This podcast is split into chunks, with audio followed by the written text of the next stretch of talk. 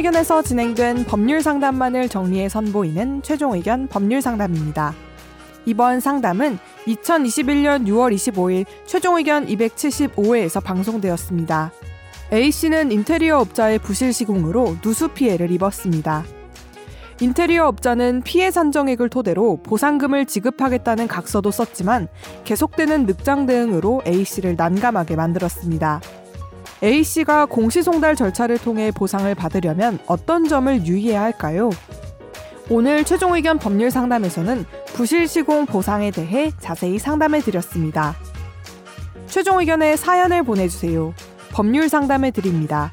final 골뱅이 sbs.co.kr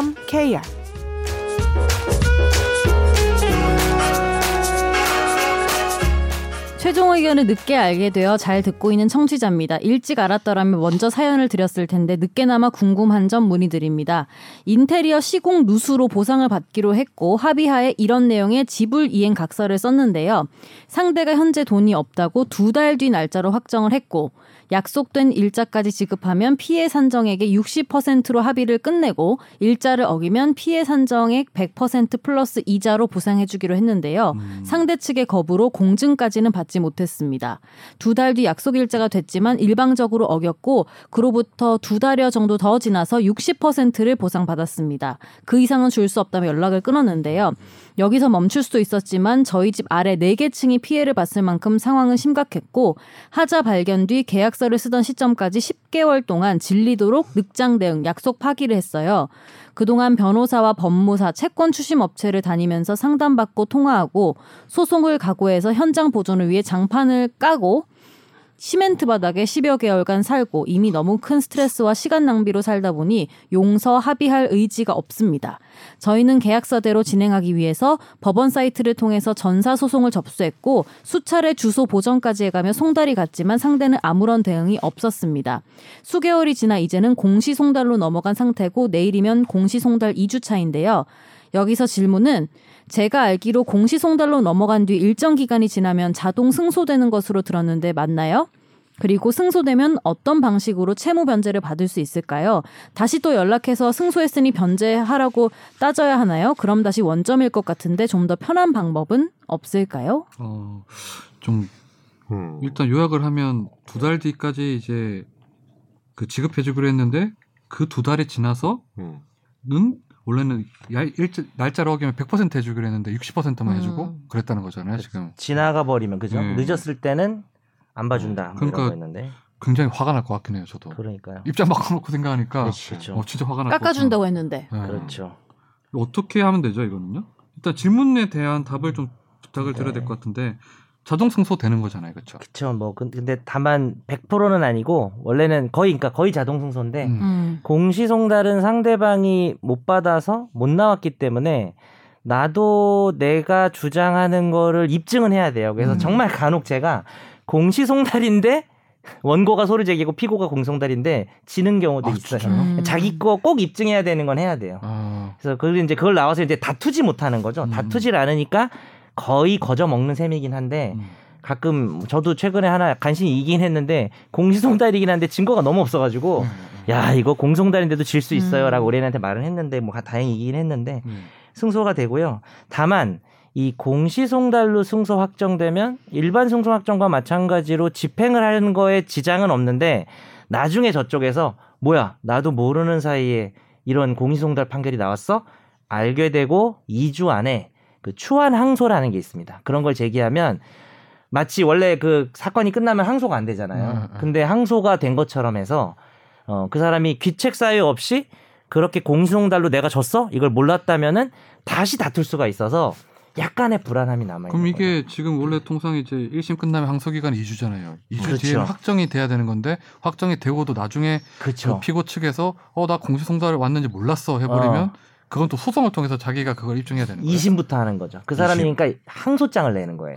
그게 음. 무조건 항소한다고 되는 건 아니고. 그건 아니고요. 음. 알게 된 날로부터 2주야 되고 네. 지가 이거를 몰랐다는 게 어쩔 수, 어쩔 수 없는 자기 네. 잘못이 네. 아닌. 근데 이 사건은 이분이 일부러 연락을 좀 피한 경향이 있어서 네, 네, 네. 뭐꼭 될 수 있을지는 모르겠습니다. 그리고 그냥 두 번째 질문으로 자연스럽게 이어지는데 승소되면 집행을 해버리면 돼요. 그러니까 지, 저쪽에서 다시 그 아까 제가 추한 항소라 그랬잖아요. 이게 추 보완 항소라는 건데 그거를 하기 전에 내가 그냥 집행을 해버리면 끝나는 거예요, 사실. 집행은 어떻게 한다는 거예요? 그러면 이 사안에서는요? 어, 이 사람의 뭐 재산을 찾아야겠죠. 음. 예를 들어서 뭐 여러 은행 같은데 요즘에는 선욱 변호사님 요즘 가압류 은행 가압류 좀 많이 해보셨나요? 그 많이 하죠. 예전에 그 내가 요즘 계좌에. 많이 안 해봐서 칠대 은행 어디 돈이 있는지 모르잖아요. 그러니까 이제 3천만 원 받을 게 있으면 그지. 뭐 여섯 개 은행에다가 500만 원씩 나눠 가지고.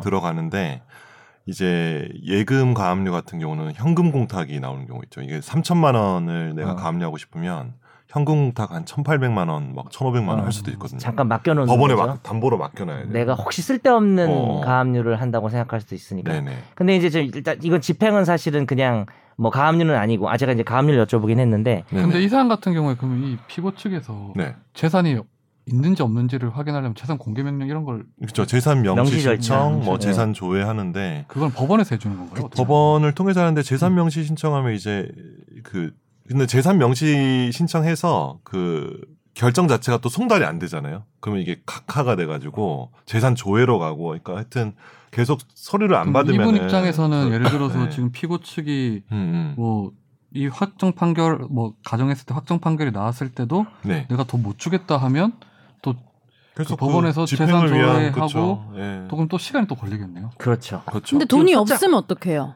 그럼 뭐 그냥 돈이 끝나는 없- 거죠. 항상 많이 하는 고민이죠. 그 채권으로 남는 거 아니에요? 그래도 어찌됐든. 채권은 채권은 남아 판결문이 있지만 채권이 되는 거잖아요. 그리고 9년마다 소송을 제기해야 됩니다. 그게 그렇죠. 이제 10년 지나면은 또 아, 없어지기 판결 때문에. 시효라는 게 9년이에요. 판결에 네, 따른 판결로 10년. 확정되면 음. 무조건 10년이 되지만 음. 네.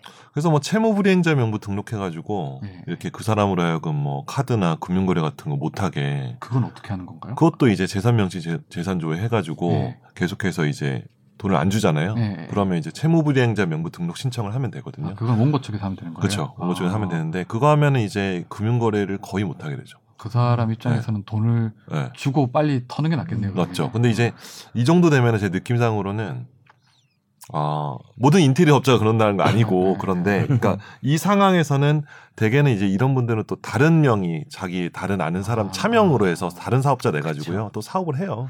그런 사람이 좀 있어요. 예, 예. 좀 이런 거는 한번 당하면 진짜 너무 화가 날 것 같아요. 진짜 화가 그렇죠. 많이 네. 나죠. 그냥 이 소송으로 이겼는데도 음. 받질 못하니 음, 이게 그쵸. 법이 예. 참 네. 음. 근데 이웃들한테도 나 너무 미안할 것 같아. 우리 집 공사해가지고 밑에 다 누수된 거잖아요 지금 그쵸. 네개 층. 예. 지금 지금까지 들인 노력과 시간 스트레스도 장난 아닌 거잖아요. 현재까지도. 그렇죠. 네. 그렇죠. 근데 이제 뭐 그런 건 있어요. 상대방이 또 어떤 사회적 위치냐에 따라 좀 다른 게 예를 들어서 음. 나이가 한 70된 음. 뭐 어르신이다 그러면 더 이상 활동 안 하니까 정말 답이 없는데 뭐 한창 활동하는 뭐 40대나 30대, 30대. 이런 사람은 음.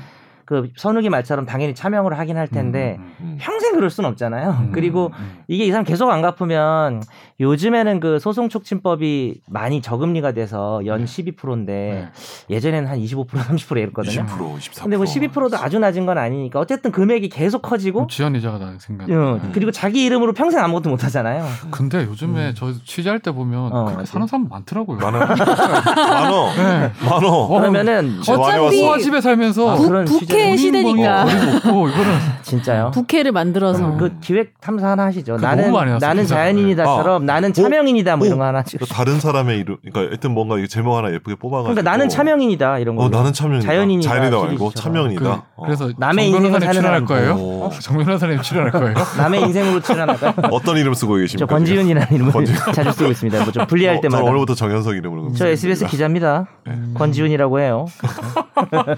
아, 알겠습니다. 아무튼 네. 아무쪼록 잘, 잘 해결되길 바라고 마지막으로 저희 메일 주소 한 번 더 해주시죠. 오, 이거 저희 네, 최종 의견 메일? 주소는 네. final final 골뱅이 아, sbs.co.kr입니다. 좋아. 아니 이거 이거를 얘가 좀 즐기는 것 같아. 이 멘트를 왜냐하면 김학기 기자나 김, 다 김혜민, 뭐 네. 박하정 기자뿐만이 아니라 네. 요걸 깜빡하는 경우가 좀 많았죠. 음. 그렇죠. 그 그렇지 않나요? 근데 맞아요. 이제 요거를 오. 무조건 시킵니다. 나는- 원래 이래야죠. 제 소원이 한번 제 후임자로 좋으니까 메일이 너무 꽉 차가지고 아, 선택을 한번 해봤으면 좋겠어요. 네. 희망이요. 음, 그래서 하여튼 이거를 절대 안 빼먹더라고 관중 기자. 그쵸. 야,